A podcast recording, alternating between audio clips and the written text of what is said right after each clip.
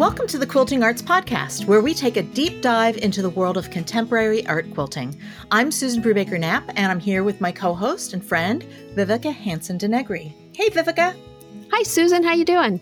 I'm good. It's good to talk to you again. It's great to talk to you too. It's been about two weeks since our last conversation, I think. And we're going to be talking today about sketchbooks, right? Right, right. I think that, you know, it's one of those wonderful topics because so many of us who are art quilts also dabble in other things, whether it's painting, poetry, music, etc. But something that can really help us in our art is incorporating drawing and sketching because that sort of informs and influences what we do within our studio. And we have a wonderful artist in residence guest that we're bringing in today. That's Jane LaFazio. Yay. And I took one of my first drawing sketching classes online with Jane. I've taken my only drawing and sketching class online with Jane.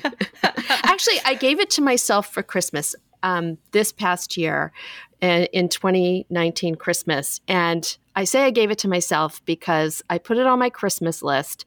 I sent the link to my husband. I reminded my husband that I paid for it. and then I gave him a little card to put in my Christmas stocking saying, Sometimes this is what I that. want. yes. Yeah. Yeah.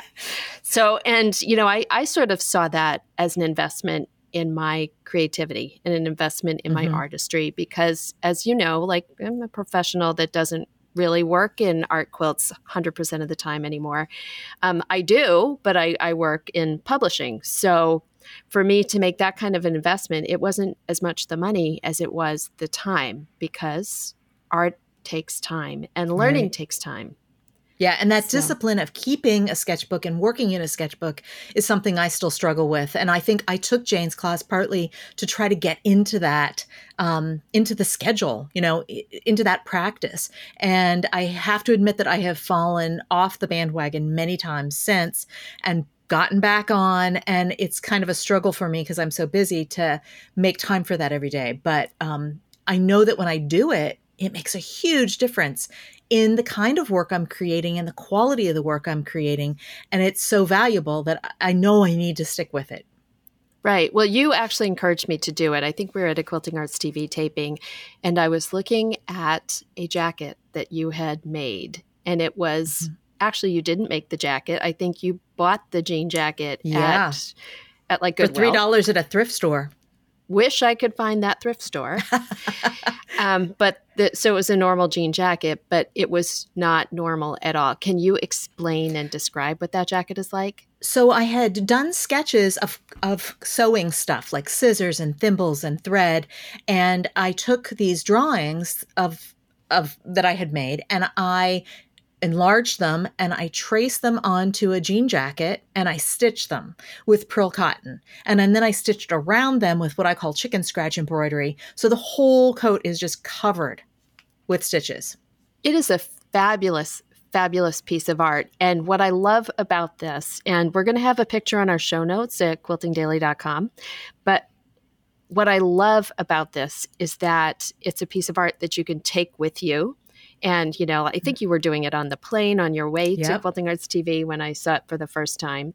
And it's a it's a piece of art that shows who you are and what's important to you and you wear it, which is even more, you know, talk about wearing your art on your sleeve. You are literally wearing your art on your sleeve. Yeah, people but, know I'm an artist when I wear it. exactly. But, you know, to me, I know that that you did some of these drawings partly uh, with Jane. And after seeing this, you really encouraged me that I had to take one of her classes. But to me, to see that was just so incredibly inspiring. And I'll bet people have stopped you and asked where you got it or if they could buy it. I mean, they do. Yeah. All the time. And how yeah. long did it take you to make it? So, yeah. Yeah. So you encouraged me actually because that that made me um, not only take the sketchbook class, but it also made me realize that I can take my art with me in places that I'm not necessarily comfortable doing that. And so I was going to a quilt show and I got a tote bag at the quilt show and I just went nuts embroidering it. And now I actually bring that, I use it for knitting or you know for traveling and stuff like that. But when I bring it with me, it always is a showstopper that people just talk to me and have a conversation about it. So I just think that's a really, really fun thing. Yeah, well, my you but, know my sketchbook has opened doors like that, started conversations too, because I take my sketchbook when I travel. So if I'm on the plane or um, you know sitting waiting somewhere, I'm I try to sketch, and it's a great way to fill the time. I love working that way, but it never fails that somebody comes up and asks me, What are you doing? Can I see it? I know I spent two hours with a little girl on a plane years ago because she noticed what I was doing and she said, How are you doing that? What do you do? So I pulled some paper out and gave it to her and said, Okay, let's sketch this Coke can that's sitting on our little tray tables in the plane. Um, but it's it's a fun way to start conversations about what it is to be an artist and how you look at things. Uh, so so sketching in a sketchbook, keeping a sketchbook serves many different purposes in my life. Why when couldn't you have it. sat next to me on a plane when I had four little kids with me? I can only imagine. I would have I loved to have had you as my yeah. Neighbor. The mom owed me major babysitting money because she was yeah. she was so engaged, and I talked to the mother too, and I said, you know, she's really interested you should try to get her some lessons or see if her art teacher can give her some extra because she was highly motivated and that more than anything i think point you know it's not just ability it's how motivated you are to learn um, and and keeping a sketchbook does that too because i didn't think i was a good drawer before I started working in a sketchbook. Um, when I took Jane's class, I, I f- think my work was pretty primitive, but it, it takes off the more you practice, the more you hone in on what your look is or your voice is. It becomes more and more meaningful to keep that sketchbook. Exactly. That's something that all of us know, but it's it's a different thing to know it and to do it. So you said you haven't been sketching a whole lot lately. What have you been doing art wise? Um, I'm working on this piece called "I'll Fly Away." I think I might mentioned it last time. Um, it's based. It's about racial injustice, and it features t- three large winged birds. Uh, so it's very um, simple, and I'm almost done with all the stitching on it. Um, and I'm also reading a, um, a, really interesting book by a fellow fiber artist. I found out about Barbara Brown Gathers. Um, she was a student of Hollis Chatelain, and Hollis is my neighbor in the next town over and mentioned her to me. But she's written this really interesting book about two generations of African American women who are her grandmother and her great grandmother, who were born in 1860 and 1890. So at, when slavery was still going on and then right afterward. And it's based in Virginia and North Carolina. So it's really interesting to me since I live in North Carolina. And she did this beautiful art quilt um, of Hattie, of her grandmother, too. So it's interesting kind of seeing those two parts of my life the the um you know the art quilting come together with books that i love i love to read i was an english major so that's the I'm other thing i've been working on I'm thinking it's three parts that you enjoy because you also really enjoy genealogy. Oh, and right. Watching right. someone else look back into their history and their family history. That's really mm-hmm. cool. So it's it's really fascinating. I think I think I'm going to enjoy the read. That sounds great. I'm reading a business book and I hate business books. Me too. but but this business book has so many um, things that I can apply to art that I just love it. It's called Deep Work by Cal Newport, and it is it's um, it was around about three or four years ago. It was on the New York Times bestseller list and all that, and somehow I missed it. But it's really interesting. It's about it's about taking away distractions and doing things that are important to your work and finding time for it. It's about turning off all social media and just focusing on doing the work, which is hmm. really what we're talking about doing with Jane too. But I've I found it fascinating. It was actually um, suggested to me by a friend of mine who's a professor, and you know she's talked about the fact that she needs to do all of this um, publishing. She doesn't have time to do all the publishing because she has to do all the research, and then she doesn't have the same kind of um, the same kind of time to do the work that she really, really wants to do. And so it, has been very interesting to see her perspective of it with um, with looking at it from an academic standpoint, my perspective looking at it from art, and knowing that I should also probably be applying this to my work at Golden Peak mm. too. So interesting. You know, it's yeah. fun to see how things go back and forth.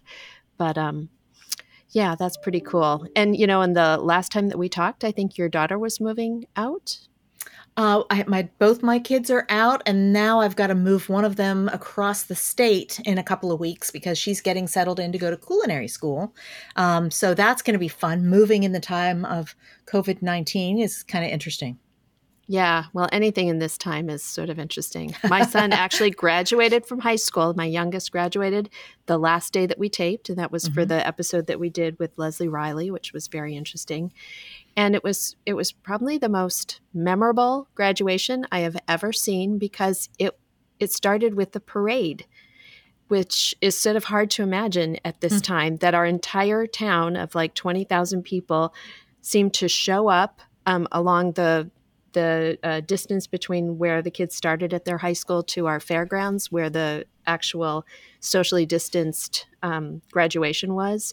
And they made signs. All of the bus drivers were there all of their teachers and you know it was just an amazing thing. So i'm i'm actually feeling a little less sad you know that because yeah. we can find ways to celebrate and do really cool things. Yes um, definitely even, different special and memorable good three good words three right. good words. So um, you know it's it's just so great to talk to you about this but i can't wait to bring jane into our conversation. Why don't we take a real short break and then ask jane to join us? Sounds great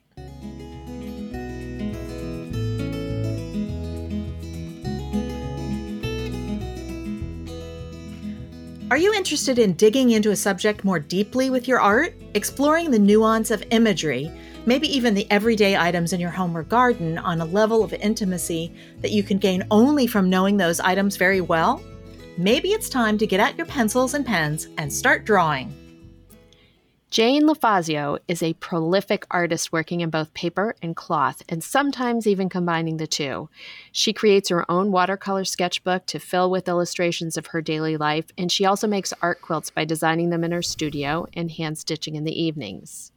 Jane has been a full time artist since 1998, and in that time, she's cultivated a wide range of skills as a painter, mixed media, quilt artist, and a teacher. She teaches her own drawing and watercolor workshops online, and she's led many, many retreats internationally. Her artwork has been featured in magazines and books like Quilting Arts, cloth, paper, scissors, and more. She's had instructional videos and been on Quilting Arts TV numerous times. Welcome, Jane. We're so excited to have you on our podcast. Hey, Jane. Hey, you guys. I'm really happy to be here. I've read that you've written that you really started drawing in 1992 after your husband yeah. had had a brain aneurysm, right? Can you tell me That's a little correct. bit about that? You said art healed you.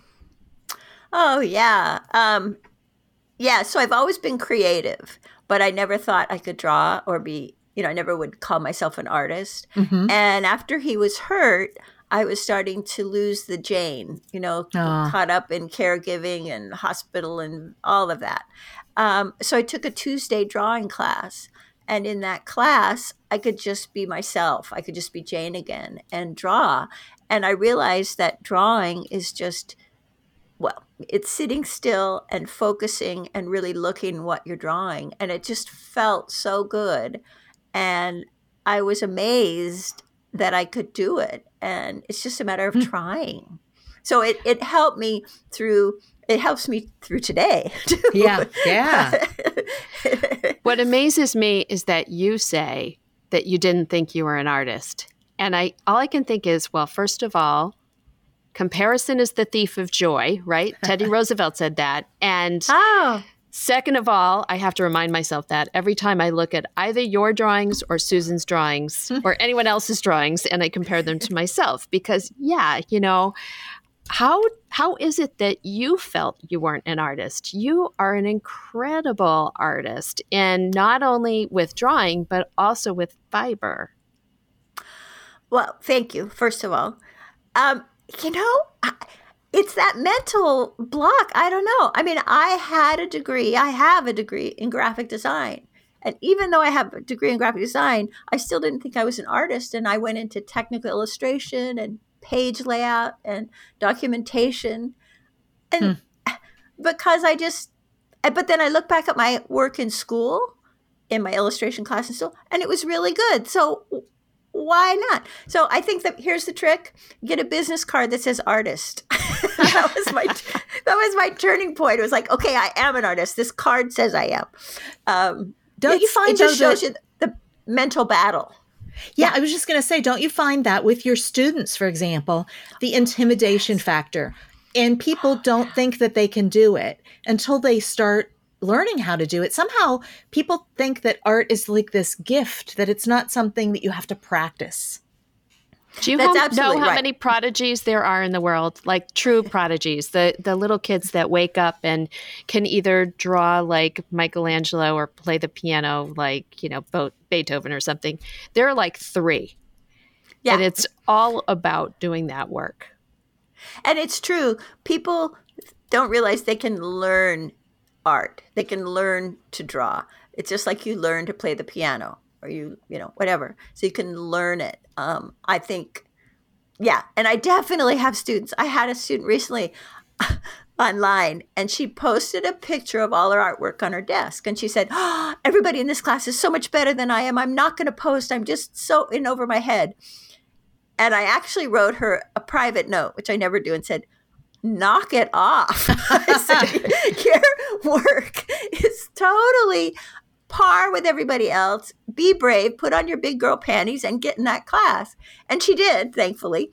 And she's been posting and and it's was all her head talking, you know. She's really talented. So we all have it. Hopefully it is, I mean I'm there to encourage people to get over it. It is funny how there's that that um, part of fear in our in our lives. And it's it could be the fear of a blank page which um, i think you have some tips probably of how to get over the fear of that blank page. But it's it's also the same thing you know when you're starting a quilt or when you're thinking about inserting a full circle in a quilt you know it, there's fear. And fear is the is something that we all need to just put behind ourselves because we're talking about drawing and stitching. We're not talking about standing on a precipice or you know Brain diving yeah. or something where there should be fear. You know, it's and, it's definitely unknown, but we can get over this and that that's what's so great about sketchbooks is that they should be that safe place where you can explore and experiment and fail and move on. Um, that you don't even have to show them to, to anyone you know? It's not like a finished masterpiece. And i think that's why it's so important to work in a sketchbook. Don't you jane? Oh i do. And i frequently um, tell students turn the page. That's yeah. all it is. It's paper. Just turn the page. And you know what elizabeth gilbert says about perfectionism because that's an excuse a lot of people use. It's perfectionism is fear in high heels. Huh. And I think that is such a great quote because, uh, and I think like starting a new page or starting an art quilt, some people think that what they visualize in their head is what they're going to see. And to me, that's not necessarily creativity. Creativity is letting it happen and evolve and problem solve as you're going along mm. and allowing yourself to experiment either on the page or on fabric. So let me ask you this. So how do you use a sketchbook to to first of all birth an idea and second of all move it from the page to a quilt? What's your way of doing it? So I work in my sketchbook as a way to to illustrate my daily life and to cherish and really see those moments and things. Hmm. So, what comes from that are often inspirations to carry it over to a quilt. Um, an example a couple years ago, I was in New York City and saw pokeberries for the very first time, and I just thought they were so beautiful, and I started drawing them. And and then because my art quilting is like drawing in that when I do free motion stitching, I don't have anything drawn out. I just am looking at either my sketch or the actual thing, and I'm using my machine to draw. They're, they're really hand in hand. Um, so most of my art quilts are that kind of stitching vers- that's really drawing, and a lot of surface design, which of course is painting So what's funny about that is now. Uh, so first of all, I think that particular art quilt that you made in response to the pokeberries was was it on the cover of Quilting Arts it magazine? was my Oh, my good. I have a good debut memory. on the cover of Quilting Arts. Yes. yeah, but so two things two things about that. First of all, you also made stencils with Stencil Girl out Yes, of the yeah. pokeberry. I do remember that as well. But but third of all, I, I'm a big gardener. I think you know that. And um, my husband actually pulled down a whole lot of trees on the side of our house for some reason. I'm not sure why. And we have so many pokeberry plants growing. And I walk out there, Jane, and I think of you every single day. Well, and you know they they're not in California, at least not at my elevation. So I Oh. don't suppose you can send me a box, huh? You wouldn't I want could them, too. I think. there are so many, but it's the most, it is not only the most prolific plant on my property, it is also the healthiest. And, you know, the, the stem of my tomatoes is thinner than a pencil, and the stem of the pokeberry plants is like, you know, it's like an axe. It's an axe handle. So, you know, And They're you but know, so I of you beautiful every though. day. The pinks and the greens and the, And the purples, purple. they're gorgeous. I think But we need a to send you some pokeberries because you could draw with that ink. It would give you beautiful purple ink. That's right. I But you know, the interesting thing about that is that um, you've taken something so ordinary, a total weed around here. It's, it's a weed. I hated it's a weed. beautiful poisonous weed. hated weed. but you know i don't hate it though. I when i see something ordinary like that with the colors that it has because when when those pokeberries are ripe they are almost um they're almost deep deep wine red. And then the little stems that hold them on almost like grapes the stems are hot pink. And then of course they have these big green leaves. So you've got the whole complementary color thing going on. And they're gorgeous. They are beautiful. Yeah. So but you've taken Yeah. the ordinary and elevated it You know, I think I think that's what I do a whole lot in my sketchbooks, um, especially ones that I work on at home. You know, it's different if you're in Paris and drawing the Eiffel Tower or something. But being home, I've been doing a sketchbook recently on succulents, and I recently drew ice plant. Now, when is the last time you elevated ice plant to any kind of art? Um, but you know, I think it came out pretty good, and that's the thing. You you take ordinary things and and in my eyes anyway make them make them beautiful and important Right. I think mm-hmm. as long as you're looking closely at anything, you see Yes. the beauty, you see the little miracles that most people overlook because they don't look closely enough or spend the time. When you're drawing something, you're forced to spend time looking at it. And it makes all the difference in the world. Right. it does absolutely All right, let's just take a quick break and we'll be right back.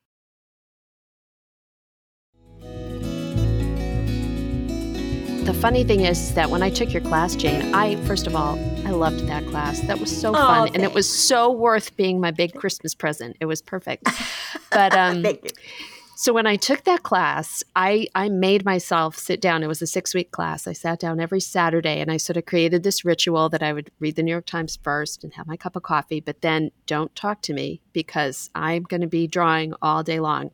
But my favorite thing that I drew was something so ordinary, and it was the salt and pepper shakers. That I had these little glass salt salt and pepper shakers, and I it took me so long because I can't draw a straight line and, you know, I'm so glad that you allowed us to use erasers. But I finally got to the end of it and it was just so fun that I drew five more salt and pepper shakers oh. doing it. And but but they haven't made their way into a quilt yet. But again, it was that ordinary something. and the joy it brought you and that that space in the right side of your brain to create it all feeds on each other Right. And I find too that things in my sketchbooks that I did years and years ago, I am now coming back to. So it's like a great repository for storing your ideas or your um, your thoughts about things, um, and you know you can re reuse them. I um, um this succulent sketchbook was actually started. Tell you the story.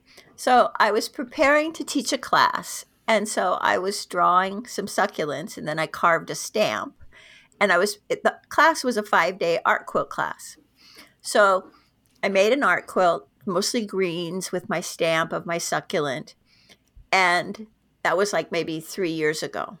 So during this time of um, being home, I was going through my unfinished quilts and, and found it and thought, you know, it's small. It was maybe nine by 12 or maybe a little bigger. Thought, okay, well, I'll finish it off and, and put some backing on it and put it in my Etsy shop. And then I looked at it and thought, well, no, it's, you know, it's, it's not worthy of that. So I cut it up and made it, I sewed it onto paper and made it the cover of my latest sketchbook. So now the the succulent that I did four years ago on a quilt is now inspiring my drawing in the sketchbook of all the succulents. So it kind of went, you know, opposite, the full circle, however you want to say it. Different directions back and forth. Yeah, exactly. Yeah, yeah. Thank you, Susan. Well, yeah. tell me a little bit about what do you, when you're trying to convince people to keep a sketchbook, what do you tell them? What are the benefits that you have found to that daily practice of keeping a sketchbook? Um, I think maybe number one, well, uh, it, seek seeking beauty, trying to find beauty in your everyday life. So when I have a sketchbook, I will keep my eyes open, looking around. Okay, what am I going to draw next? What am I going to put in it? So first, I seek out something I want to draw, or something that's important to me, or something um, that has come up that day. So, taking that time in my studio, maybe an hour or so, or maybe a couple of hours, and really sitting and looking and studying that beautiful thing. And then the process of, okay, do I want to watercolor it? Do I want to add color pencil? Do I want to um, stencil over or under it? That whole process is so, um, it just feels so good. It, uh, and so, I don't know. I, I just think that um, drawing and taking the time for yourself is just so important and it and it's building a skill too but that's the least of it i think it's that expressing your creativity is the number one thing yeah i also really like it that it kind of keeps keeps my ideas and my work in one place like it yeah. keeps it organized you know yeah so how many yeah. sketchbooks have you filled up and do you have a big shelf full of them um a lot um recently I've been making my own sketchbooks and small. It's like maybe five by seven or so. Um, then for a while I was working on loose pages that I take it out of a sketchbook. So there's a stack of those in there. Um, yeah, I don't even know. You know, I know there's some artists that keep track of all that. I don't. They're all they're all stuffed in my studio. I think it's really fun to look at other people's sketchbooks too. And I know yeah. that there's that um, the sketchbook project in Brooklyn. Do you know about that? Where they've kept 41,000 different sketchbooks that people could contribute. It is yes. so cool. A lot of it's online now, and you can go and look through, you can search by like travel or you know paris like you said and it is yeah. so fun and so inspiring to to see those have you browsed in that archive i haven't i've heard of it and people have encouraged me to participate um, but no, but you know, that is part of the fun of teaching online or in a class is seeing other people's sketchbook that way, you know. Yeah, it's uh, like you're looked- seeing inside them. You're seeing their oh, brain and their heart. Yeah. I've when they draw their shoes, you're like, what? Yeah. Stand oh, in my ahead, shoes.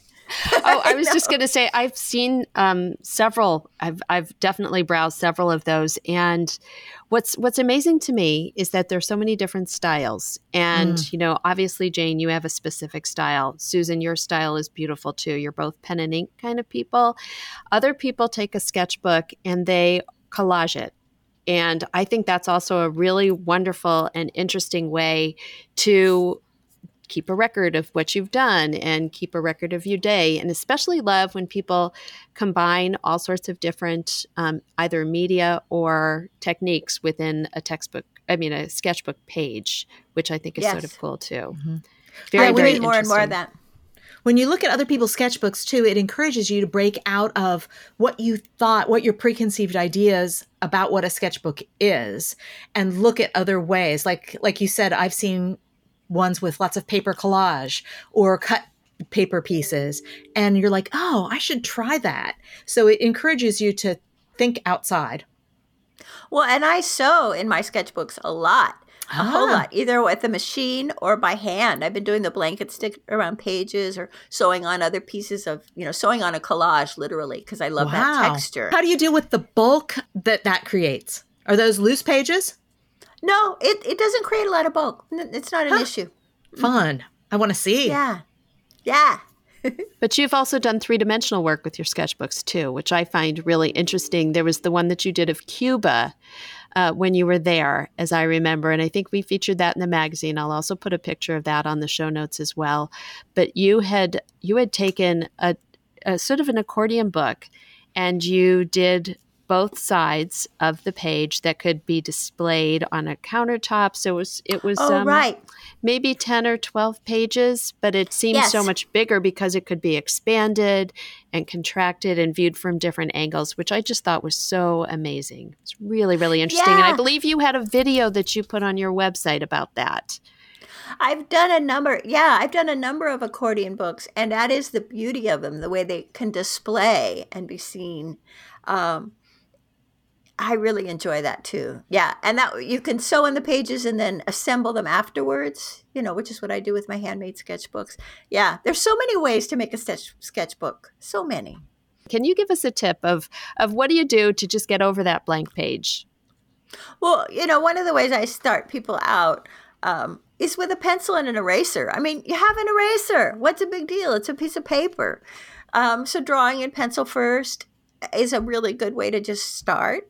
Um, also, staining the page if you don't have pokeberry ink.